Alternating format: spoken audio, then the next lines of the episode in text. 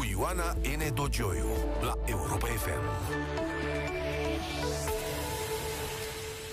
Bună seara și bine v-am regăsit în uh, Piața Victoriei la Europa FM. Invitatul meu din această seară este domnul Cristian Ghinea fostul titular al unui portofoliu extrem de râvnit din guvernul Câțu, investițiile și proiectele europene. Noi îi spunem fonduri europene mai pe românește.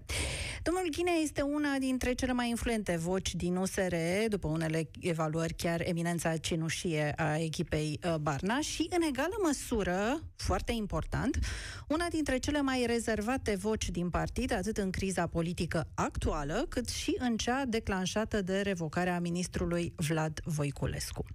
Invitați sunteți și dumneavoastră în Piața Victoriei. Vă așteptăm întrebările și opiniile la numărul de telefon 0372 069 599. Să-i dăm drumul. Bună seara, domnule Ghinea, bine ați venit la Europa FM. Bună seara, mulțumesc frumos de invitație.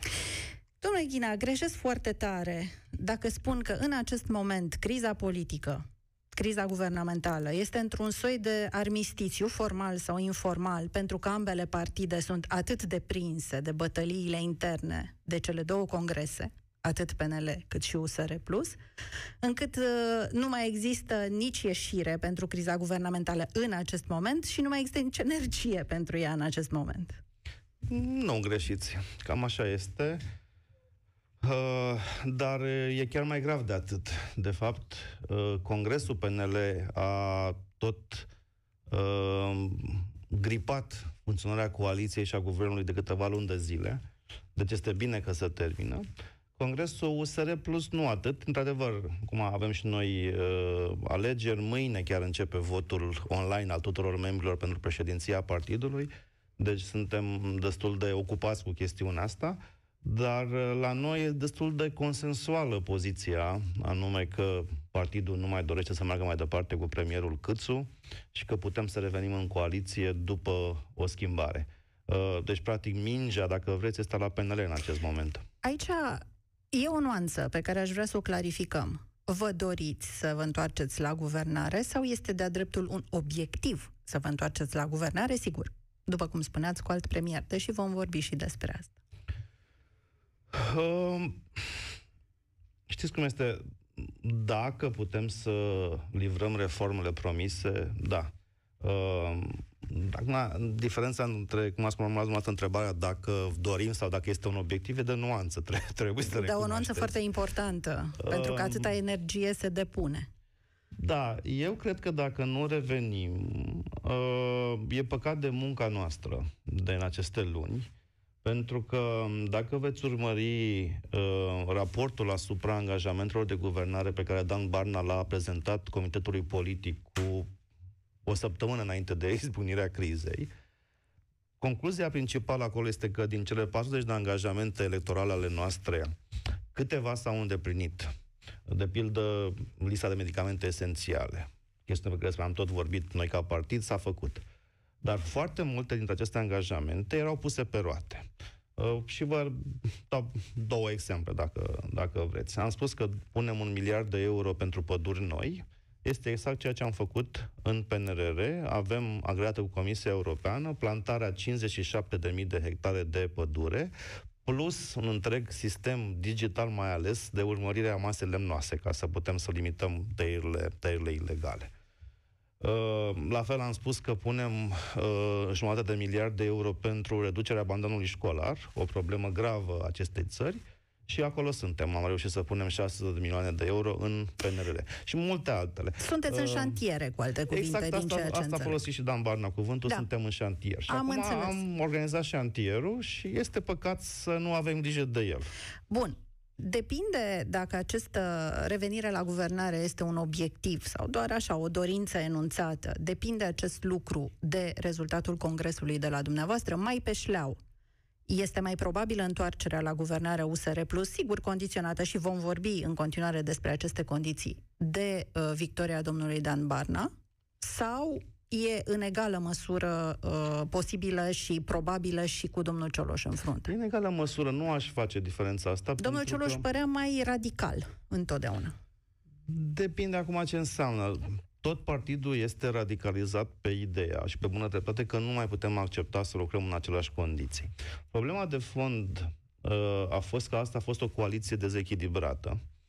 Uh, și nu vorbesc numai, și disfuncțională, apropo. Și eu am participat la aproape toate ședințele de coaliție ca reprezentat al USR Plus și vă pot spune că era un cadru m- complet disfuncțional de luarea deciziilor și o eventuală întoarcere a noastră pe lângă uh, condiția legată de prim-ministru trebuie să fie legată și de, de două chestiuni. Una, uh, o formalizare a acestei coaliții. Că nu ne putem, mai putem vedea așa pur și simplu la domnul Orban în, în birou, stăm și trâncănim trei ore, plecăm fără o agendă clară și așa mai departe. S-au întâmplat de foarte multe ori. Ce înseamnă o formalizare? Ce înțelegeți? O formalizare înseamnă că în Germania, de pildă, unde există un Consiliu al Coaliției, care este deasupra guvernului, unde ce nu se înțelege în guvern, deciziile ajung în coaliție și votul să, și decizia se ia consensual. Ar fi constituțional reprezintă... un asemenea organism supraguvernamental, uh, paralel cumva cu Parlamentul? Nu e vorba de paralel. Dacă nu avem acest cadru de arbitrare a intereselor divergente, ajungem la ce am ajuns. Îmi pare că nu... De altfel, acum nu știu că dacă vine să dau din casă, eu am, da, propus, rog, chiar. eu am propus ceva de genul ăsta la început și s-a opus un președinte al altui partid uh, de, din coaliție, care a spus, a nu, că românii au niște traumatisme legate de COCOPO de pe vremea CDR-ului dacă mai țineți minte, era acel Consiliu de Coordonare Politică sau Consiliu de Coordonare Ceea ce e un adevăr. Cumva domnul Kelemen Hunor a spus lucrul acesta, că ați spus cu românii nu, care... Nu, nu, nu, nu vreau să... Eu, nu, eu sunt obișnuit să dau din... să, să citez oameni. Era, era o idee. Cel a fost argumentul invocat și la care au achiesat și ceilalți Da, și că de la este masă. un argument viabil. Da, dar Cocopo nu a avut că... mare succes, după cum ne aducem aminte. Mm, permiteți-mi să... Bun, și am avut, am avut succes. Nu am avut un cadru formalizat de decizie în coaliție, n-am avut un cadru formalizat de follow-up a ce se decide în coaliție. Au fost foarte multe cazuri în care discutam o chestiune, o agream și peste o lună jumătate nu se întâmplase nimic. Reveneam cu ea, tot nu se întâmplase nimic și așa mai departe. Adică coaliția trebuie să aibă un secretariat care să facă agenda, trebuie să aibă un cadru formal de luare a deciziilor și un cadru de a face follow-up, ca orice fel de organizație funcțională. Nu înseamnă că dacă, sau dacă vreți să o luăm așa, totuși Cocopoul CDR-ului a reușit să funcționeze mai mult decât a reușit această formulă încropită în care ne vedeam unii pe la, Pentru la o masă. că nu aveau congrese atât de tulburate în, Da. în agenda. Bun, ați spus că o primă condiție este formalizarea cu această, această muncă mai organizată în coaliție și a doua condiție este să nu fie domnul Cioloș, uh, domnul, uh, îmi cer scuze, domnul Câțu premier. Dar nu, nu, să- că nu, nici nu vreau să pară că mi-arăg mai mult. uh, Eu, eu vă spun ce aș vrea eu să se Viziunea schimbe. dumneavoastră, Ca un sigur. om care am fost la masa aia și am văzut cum s-a degradat atmosfera în o- doar 8 luni. Este îngrozitor că în 8 luni am plecat de la o atmosferă totuși optimistă la plecare, la o atmosferă în care era și disfuncțional și efectiv erau cu cuțitele pe masă și nu ne mai suportam unii pe alții, că să trâncănea în cerc pe aceleași chestiuni, când se spunea ceva, domnule, dar hai să desfințăm Siju, dar nu că nu vrem că... Nu, nu, nu vreau să, să reiau Stați un discuțiile, pic. să, Uh, să domnul, ajunsesc într-o situație domnul în care Cioloș nu îmi se mai spunea nimic. că toată lumea a fost de acord cu desfințarea Sijului. Da, scrie în programul de guvernare. Și a doua, a doua chestiune pe care aș vrea într-o eventuală nouă coaliție rezolvată, uh, și știu că dumneavoastră ne-ați criticat la un moment dat că nu am fost destul de detaliați în programul de guvernare. Totuși, v-aș aduce aminte că eu am reprezentat USR Plus uh, la negocierile pe programul de guvernare și am ținut în loc crearea guvernului vreo două zile. Deci după ce se împărțiseră portofoliile, și toată lumea credea, gata, plecăm acasă, s-a rezolvat, inclusiv în ziua în care în Parlament trebuia să fie votat guvernul. Noi încă mai aveam niște chestiuni de reglat iar rămăsesem eu cu Tase Stamule și cu mm, doi oameni de la UDMR în clădirea guvernului să mai reglăm niște chestii. A fost o foarte mare presiune pe echipa de negociatori ai programului de guvernare, uh, pentru că erau încă diferențe. Și am zis, doamne, nu putem să ținem un, un, un pas în, în loc crearea guvernului. E, aș vrut să mai țin încă o săptămână, că nu, nu murea Poate că nu țara, era rău. și să avem niște deadline-uri la fiecare măsură. Și Poate atunci nu era. aș vrea ca să nu mai avem 250 de pagini pe care nu le citește nimeni, uneori nici miniștri. Mai sunt când a spus domnul Bode, era o chestiune cu poliția judiciară trecută la, de la Ministerul de, de Interne. Și domnul Bode a zis că nu contează ce scrie în programul de guvernare, că alta e viața reală. E, asemenea, asemenea declarații eu care am negociat programul de guvernare și care este Biblia guvernului, am luat-o ca pe o jignire. Atunci aș vrea să avem, mă scuzați, nu 250 de pagini, ci 10 pagini, de un tabel, într-o coloană, ce vrem să facem, cu niște detalii relevante. De exemplu, la SIJ, Poate că am greșit, că nu am spus ce să, unde se duc cazurile după aia. Toată lumea a presupus că se, duc, se, se întoarce la situația dinainte de apariția SIJ. Adică aia a fost prezumția noastră pe de bună credință. Da, care va fi picat la CCR, probabil. Apă, uh, da? Bun, da, CCR-ul a stat cu legea înainte de SIJ. Uh, deci aia a fost o țeapă pe care ne-am luat-o. Adică noi am negociat cu bună credință, am propus în programul de guvernare, partenerii au zis da, și acum zic, a, dar nu ați prevăzut și ce se întâmplă cu cazurile alea. Păi, reveneam la situația dinainte. Bun. Și a, a doua, a doua coloană și chiar termin cu asta, important, deadline. Da, Pentru că au fost chestiuni puse în programul de guvernare, dar pare că nu ne grăbim cu ele, că pe principiu Dacă de n-au ce... termene. da. Uh, vă reamintesc că prieteni 0372 069 599 este telefonul la care puteți suna pentru a vă spune părerea și a pune întrebări. Bun, am stabilit care ar fi cadru. Acum, îmi spuneți că nu domnul Câțu. Pe de altă parte, totuși îmi fac datoria să vă întreb. Dacă domnul Câțu vine după congres și spune îmi pare rău, am făcut ce am trebuit să fac ca să câștig, era presiunea partidului, mi-am hrănit baronii și după cum i-am promis domnului uh, Cioloș, i, uh, domnul Cioloș mi-a spus de această promisiune, deci de aia pot să citez, e publică, după cum i-am pro- promis domnului Cioloș, ne apucăm de reforme. Vă păstrați ministerele și ne apucăm, facem tabel, cu termene, cu tot, tot, tot, tot, tot. Ce îi răspundeți? Acum, știți, noi o să avem alegeri pentru președinția partidului începând de mâine, se votează electronic și pe 2-3 octombrie să alege conducerea. Eu cred că va fi de datoria viitorului președinte și viitorului Birou Național să decidă și de comitetul politic la noi mai complicat. Uh, deci nu pot să, să spun eu așa, dar mi se pare atât de greu de imaginat că Florin Câțu ar putea să spună ceea ce spuneți dumneavoastră. Notez că totuși n-ați spus exclus. Deci n-ați sărit de pe scaun. Nu, dar uh, gândiți-vă că totuși Florin Câțu a dat afară al doilea ministru USR Plus. Asta apropo de chestia că discutam cu ceva din Germania, că tot mă raportez la cum funcționează coalițiile în Germania. În primul rând că acolo durează două, trei luni ca să se facă programul de guvernare. Și așa aș vrea să fie și la noi, să nu mai stăm să, să fie presiune pe negociator să terminăm în trei zile. Că totuși este greu. Nu, nu, dacă faci serios, dacă faci așa doar hârtie igienică ca să-l dai la Parlament, știți că se poate face. Întotdeauna s-a făcut așa. Uh, acolo există uh, decizia asta consensuală în coaliție și, funcț- și tot ce înseamnă agenda, aparat tehnic, și mai există ceva.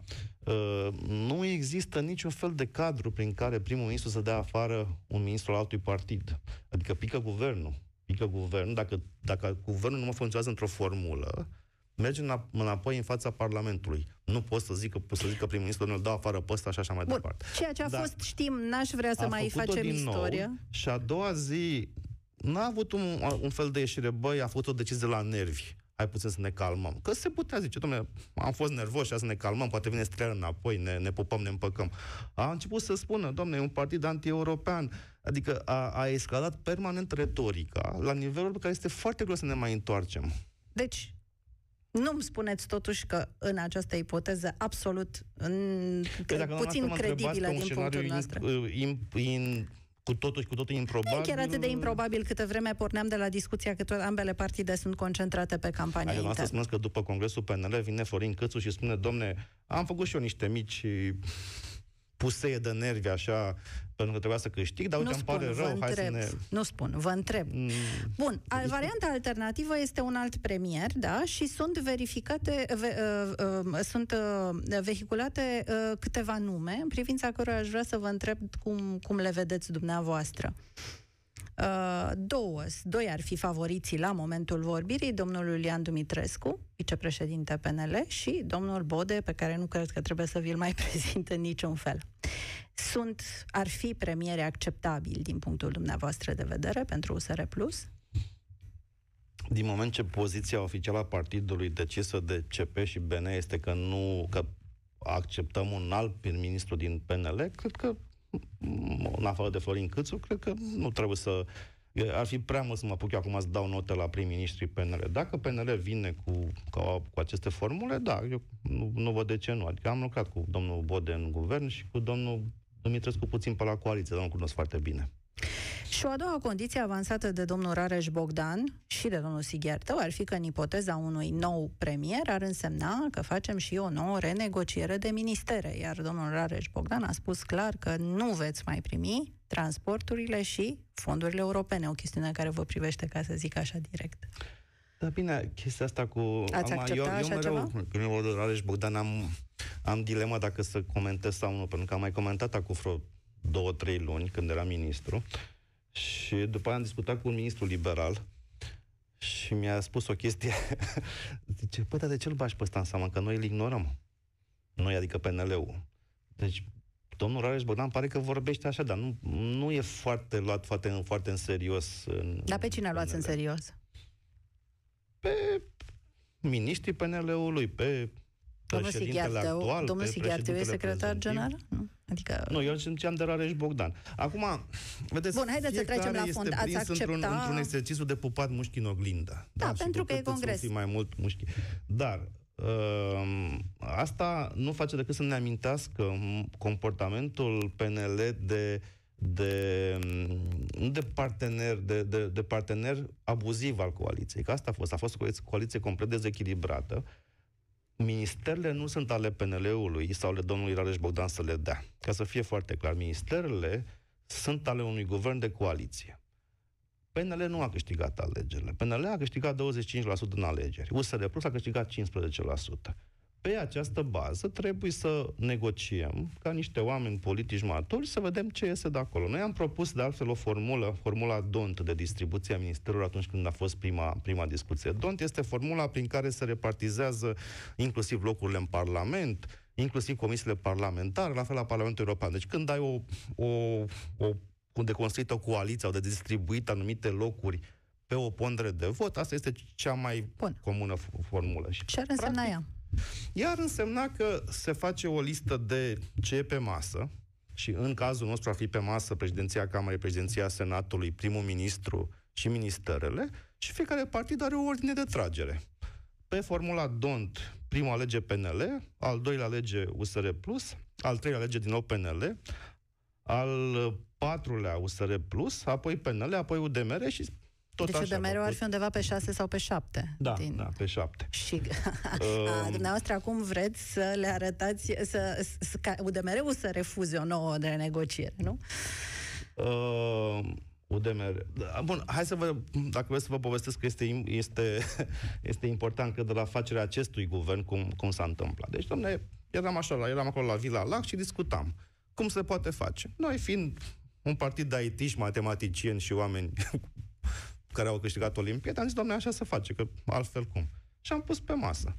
Și a venit domnul Orban și a zis, aoleu, nu putem să tragem că eu am ordin, nu am, de unde avea domnul Orban ordin, puteți să vă imaginați, că trebuie musai să iau apărare externe și interne. Doar la domnul Iohannis, presupun, nu? Presupun. După care a zis, a, nu, stai puțin că trebuie să iau și finanțe. Asta domnul, și-a dorit domnul Câțu să știe.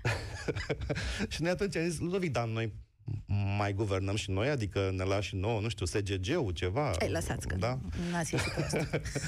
Deci am zis, ok, deci nu, nu poți să discuți așa. Nu poți să spui, domnule, USR-ul nu are voie la Ministerul de Externe. De ce? Că avem oameni cu prestanță în partid. Da, sau la interne sau, sau la apărare, de ce nu? Deci nu merge așa. Suntem niște parteneri adulți. Și a zis, nu, nu, facem niște o, o negociere mai complicată. Deci nu vă închipuiți că a fost mare bătaie pe Ministerul Fondurilor. Pe Ministerul Transporturilor, într-adevăr, a fost. Obiectivele noastre majore au fost dezvoltarea, sănătatea și transporturile. Dezvoltarea nu am luat-o și atunci a fost un aranjament să ajungă la UDMR. Uh, bun, acum că am făcut o treabă bună la fonduri și se vede că e un minister important, înainte de mandatul meu era cam minora ministerul ăsta, erau fel de fel de Ei, se oameni știa acolo. deja, se știa deja că vine PNR-ul în Se momentul știa, dar nu se știa că este important și chiar iese. Uh, bun, repet, dacă domnul Rareș Bogdan nu ne face onoarea de a ne da Ministerul Fondurilor, da, atunci mergem pe formulă și negociem. Putem să tragem Ministerul de Finanțe, de pildă. Avem finanțe și foarte bun la USR+. Plus. Din Putem câte să am tragem înțeles, chiar Ministerul vor de să Interne. vi-l dea. Putem să tragem Ministerul de Interne. Chiar am fi, am, am fi puși pe, pe o reformă a poliției din Justiția o România. mai trageți? O mai tragem justiția pentru că este parte din mandatul nostru de hardcore al... uh, Și aveți pe mesajului altcineva în partidului. afară de domnul Stelian Ion? Nu.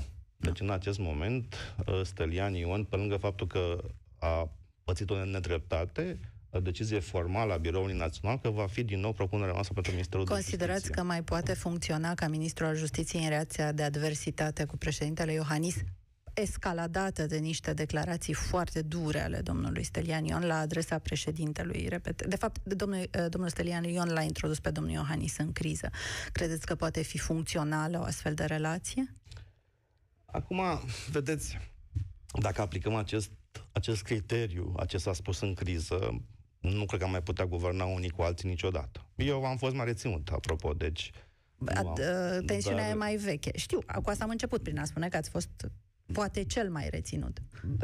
Ideea este că ar trebui, că uh, va trebui să ștergem cu buretele ce am spus unii despre alții, dacă putem să mai facem o dată guvern. Pentru că altfel nu văd cum. Adică Domnule Ghinea, oamenii care ne dumneavoastră... ascultă acum o să zică, domnule, ăștia au nebunit. No, acum spun despre unii despre alții că sunt anti-europeni, că sunt hoți și peste o lună iar guvernează. Și se poate șterge cu buretele? Se poate uita? Așa? Ca și cum ar fi fost?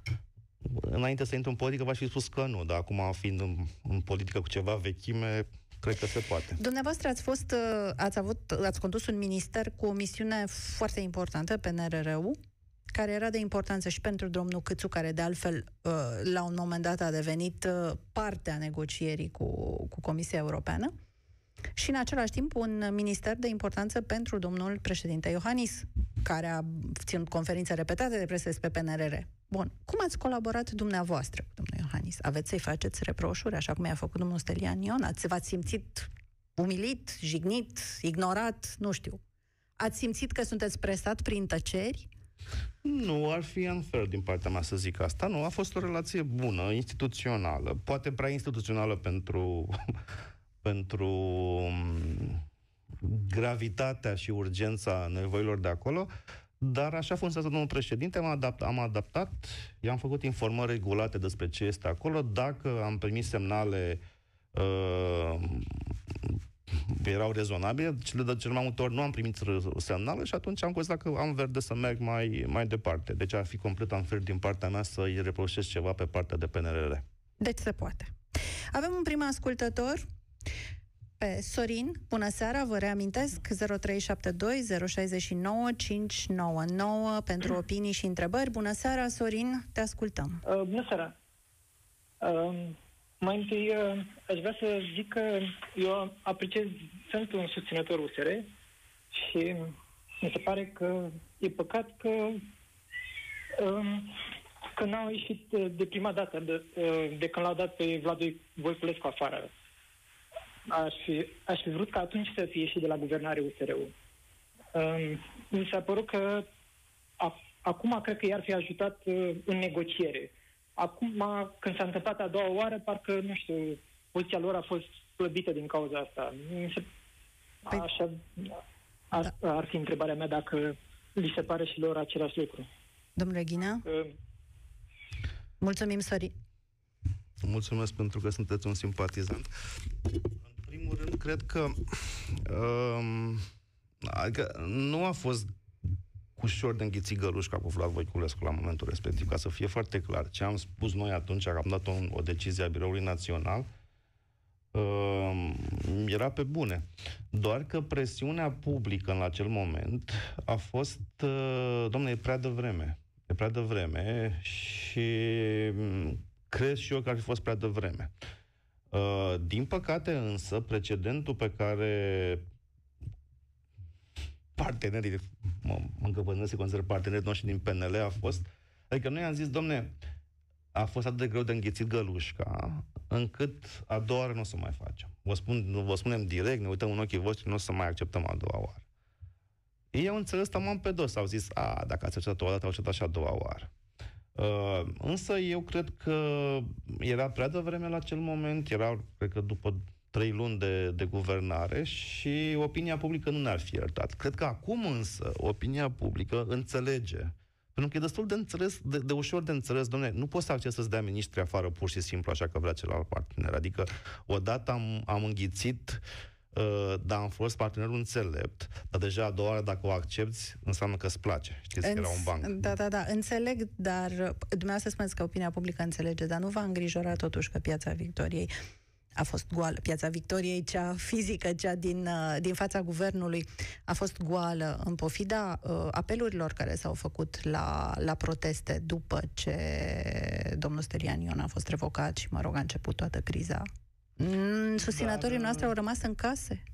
Dar nici nu am făcut apeluri, ca să fim corecți. Adică nu am încurajat acele Nu de la vârful partidului, dar au fost apeluri pe Facebook să venim, să ieșim, să apărăm. Sau au fost și niște oameni care au ieșit în piața Victoriei, după cum știți. are lideri. Liderii au zis nu, nu încurajăm asta. Este și o situație specială încă avem pandemie. Nu ne apucăm acum de, de manifestații. Deci nu. Și dacă țineți minte și la ordonanța 13, prima seară au fost eram 25 de participanți, de, care da, 15 aia, deputați. După aia, pe GER, au fost mult mai mulți. Fost, s-au creat, s-a creat o... Eu cred că Florin Câț ar trebui să se uite puțin la, la opinia publică și să se gândească dacă a meditat. Uh, și să, să se gândească dacă nu cumva PNL intră într-o spirală în care își pune în cap pe termen lung publicul urban educat, care ține la temele astea cu justiție și cu, și cu echitate. Bună seara, Ioan, te ascultăm. Uh, bună seara. Vă sunt de la Baia Mare. Uh, se tot vorbește despre desfințarea SIJJ. Eu de trei ani de zile am o plângere împotriva unei judecătoare la SIJJ, uh, care nu se întâmplă nimic cu ea. Uh, plângerea mea este foarte exactă. O judecătoare a furat acte dintr-un dosar. Uh, Uh, bun, trei ani mai târziu, pe mine mă execută silit, îmi iau casa și mă aruncă în stradă cu doi copii. Și eu tot stau și aștept să facă sijul ceva. Deci, uh, acolo, la București, oamenii în Parlament se luptă, dar omul de rând are de suferit. Mă înțelegeți? Da, ce înțelegem. Se... Înțelegem, Ioan. Domnule ministru, iată, agenda cetățeanului și agenda... Păi, SIJ a fost creat ca o formă de, de a timora magistrații, dar a devenit și un dop în a, uh, în a investiga orice fel de, de, de fapt rea făcută de magistrați. Adică în acest moment, de fapt, este o super imunitate. Orice ai face ca magistrat, nu se întâmplă nimic. Se ajunge la SIJ, unde acolo se este blocat totul, doar dacă ai avut vreo opinie pe un grup de Facebook uh, nepopulară la vârful sistemului, atunci ești luat la investigat ca magistrat. Din deci fericire deci este... nu de SIS, ci de inspecția judiciară. Totuși n-au ajuns până da, acolo. Da, nici măcar asta nu fac. Deci, practic, este, este un sistem în care nu mai este nimeni responsabil din sistemul judiciar. E, oare aici e întrebarea dacă nu Trebuia găsită totuși o formulă de mijloc, astfel încât acest dop să fie scos cu ulterioare uh, modificări, dar nu e domeniul dumneavoastră, uh, cu siguranță. Nu, dar să știți că, uh, dacă pot să rog. iau apărarea colegului meu, că știu opinia dumneavoastră, eu ah, vă citesc cu mare pasiune și, și aveți de foarte de multe ori dreptate. Uh, în acest caz, Uh, pe lângă negocierile din CSM, din, din guvern, au fost și discuții în coaliție, unde partenerii noștri, mai ales cei de la UDMR, au fost foarte intransigenți și destul de... Adică nu ne interesează. Deci o chestie care nu vrem să o facem, nu, nu, nu, nu, nu. Strian a venit cu mai multe formule, s-a ales cu un nu, nu. Deci ideea a fost că s-a creat un fel de, așa cum pentru noi era o miză politică legitimă de a desfința SIJ, pentru că ne-am angajat în campanie, pentru că am pus în programul de guvernare, le-am negociat, n-am pus noi de capul nostru. Asta a fost înțelegerea când am făcut programul de guvernare. În coaliție, uh, s-a creat un fel de uh, miză politică, dar nelegitimă, că nu era exprimată, să nu se întâmple nimic. Arta negocierii. Uh, domnule Ghinea, ați lucrat cu domnul Cioloș Uh, ați fost consilierul premierului uh, Cioloș, ați fost ministru în cabinetul Cioloș și acum faceți parte din, uh, nu zic Tim Barna, ca să nu, ca să nu copiem, faceți parte din echipa domnului Barna, candidați în echipa domnului Barna la, la, acest, uh, la acest congres. De ce? Cu ceva supărat sau cu ceva câștigat domnul Cioloș neîncrederea? A, pentru mine e o, a fost o decizie grea, pentru că totuși am lucrat cu Dacian am fost coleg și în guvern și în Parlamentul European. Uh, problema este că l-am tot așteptat pe Dacian și nu-mi place să aștept și l-am așteptat pe Dacian, în primul rând că l-am rugat pe Dacian să vină cu mine în USR în 2016, pentru că m-am convins după câteva luni de guvern tehnocrat că nu poți să schimbi țara asta decât dacă ai mandat politic. Uh, n-a vrut Uh, atunci l-am dus cu o echipă de secretar de stat. Eu, Barna, Drulă, Moșteanu, Năsui în, în USR. Uh, am, s-a întâmplat povestea aceea cu Nicușor Dan, care într-un fel tot de la Dacen a plecat, care a avut o întâlnire cu Nicușor uh, și nu s-au, nu s-au înțeles. Înțeleg acum că Dacian a vorbit și cu PNL-ul pe vremea, am înțeles, de la domnul Orban, care a făcut declarații. Uh, după care i-am spus, hai, vină în USR, că uite, uh, avem nevoie de, de un lider. Între timp s-a ridicat Barna. Un lider care are ficat, care a fost peste tot în, în fruntea maselor, ca să zic așa. A fost în toată țara, a, a condus fără penal, știți foarte bine ce a creat atunci. În timpul ăsta, Dacian, facem ONG, ne mai gândim. La un dat s-a creat între, între noi doi un fel de, de, de diferență de viteză foarte mare, care nu pot să înțeleg de ce tot ne căcăim și de ce tot așteptăm. Asta nu e nimic. Nu înseamnă că nu cred că, dacă, eu cred că Dacian are un, are un rol, uh, dar nu este potrivit acum, sau e mai potrivit Dan Barna pentru a aduce partidul mai departe. E o chestie simplă. Sper să nu ne rupem și noi punțile cum este la PNL. Deocamdată campania noastră a fost una decentă. Uh, să lăsăm loc de bună ziua și de ușă deschisă, să lucrăm împreună orice ar fi. Dar susținerea mea pentru Dan este fermă, pentru că este ce trebuie și practic e... Uh, E, e focusat, doamna uh, Dojoi. Practic, omul ăsta a zis, domnule, ăsta este obiectivul, mergem pe el, nu contează. Dacian tot se gândește. E timpul să dăm uh, cuvântul încă unui ascultător. Mai avem timp de un ascultător. Bună seara, Andrei. Uh, am o întrebare pentru domnul ministru Chinea și um, ar vrea totuși să dăm așa un pic cărțile pe față. Să, să, în anumite cercuri politice se vorbește că demiterea domnului ministru al justiției ar avea legătură cu dosarul domnului Barna. Este, este ceva adevărat legat de lucrul acesta, pentru că mm, știți cum e, la radio și la televizor se spun anumite lucruri, dar realitățile sunt oarecum cu totul altele și publicul larg nu prea are acces la astfel de informații. E, în anumite cercuri politice, după cum vă spuneam, se, se vorbește despre lucrul ăsta.